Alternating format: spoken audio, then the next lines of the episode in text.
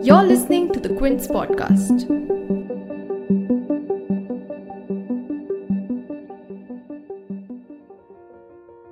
This is Raghav Behel, and I'm here to pay a tribute to an exceptional schoolmate. Arun Jaitley was everybody's hero in school. He was 9 years my senior at St. Xavier's Mar, Delhi. You know, we were still in knickers when he was knocking off every conceivable competitor in debates. When we put on pants and got to senior school, we heard of his exploits as president of the Delhi University Students' Union. When he got arrested during the emergency, we would say with hushed pride that he was one of us. I don't quite recall how he came to know of me or when I first met him. I had become the president of the school students' council, and he was quite active in Zobad, that's the old students' association. I reckon that's where he got to know that I had followed in his footsteps by winning almost all the debating competitions that he too had in his time.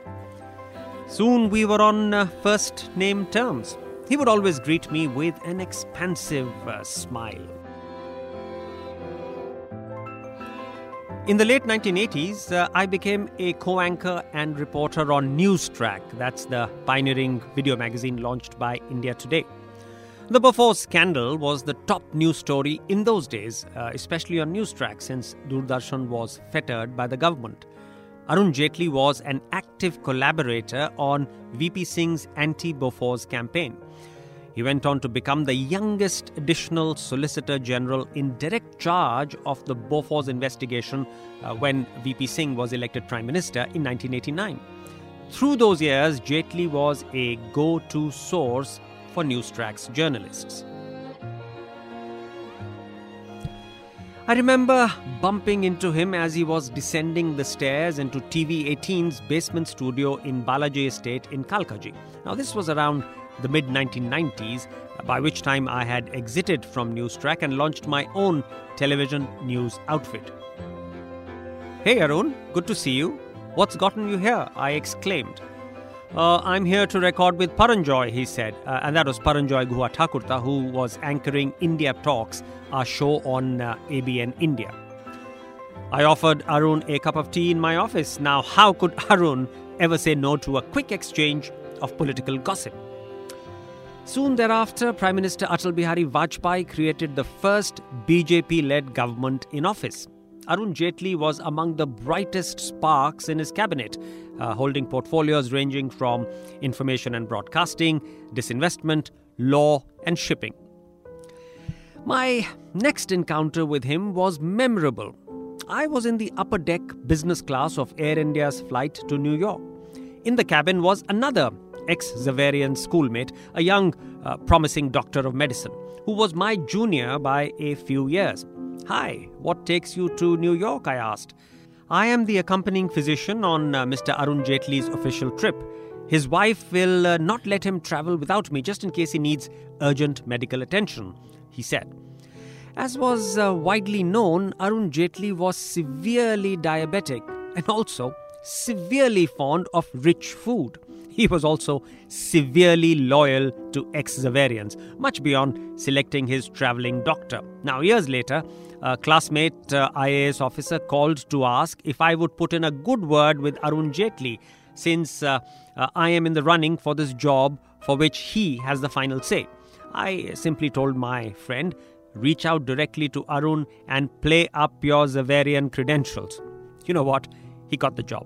But anyway, back to the aircraft. "Oh, great. So Arun must be in first class," I said as I dozed off. When I opened my eyes, Arun Jaitley was leaning over from the row in front. "Hi. Doc told me you were on the flight, so I've come up. I was getting bored in first class," he said as he requested the person sitting next to me to move over. Now, we enjoyed a jolly good hour of political gup-shup chatter that day. A few months later, I had gotten into a terrible run-in with one of his ministerial colleagues. For some reason, that gentleman had become abrasive and adversarial. I reached out to Jaitley for advice. We met at the Law Ministry. There he was, looking dapper in a tweed jacket and brown trousers, surrounded by karyakartas, that's political workers, favour seekers and hangers-on. He asked me to sit opposite him as he dealt with several clamouring petitioners altogether. In between, he heard snatches of my travails. Once I had finished, he said, "Yes, this fellow gets unusually combative. I'll speak to him to solve your problem." Now, I don't know if Arun ever spoke to his angry colleague, but that guy continued to remain belligerent. To celebrate its golden jubilee, St. Xavier's School decided to award its outstanding alumni on the 23rd of December 2009. I was delighted to be in the same category, which was the highest one, as Arun Jaitley. We were awarded for lifetime achievements, while other colleagues were in the outstanding accomplishments slot. He was obviously recognized for his political spurs, while I for my exploits as a media entrepreneur.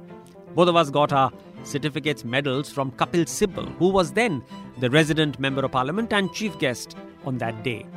As Arun Jaitley continued his dizzying climb up the political ladder, and I tracked away into creating wealth in the capital markets, our interactions got pulled apart and more formal.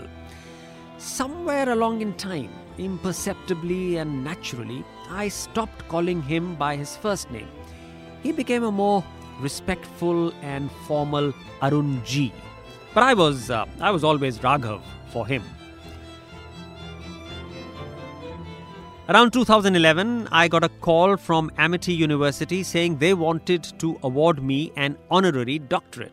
I was always skeptical, even cynical, about these showpiece trophies. But when I learned that Arun Jaitley was also on the list of awardees, I jumped at the offer. I was preening at how his awesome profile would also rub off on me. When we met on D-Day, he was charming and gossipy as always. "Ah, there is so much buzz about your ETV and Reliance deal. Come, let's sit in this corner and you tell me all about it," he said. And soon, when Dr. R.A. Mashelkar also walked in, Arun blurted, "Now here comes the real doctor. Raghav and I are really the fake ones, just getting this honorary stuff." He could be awfully blunt.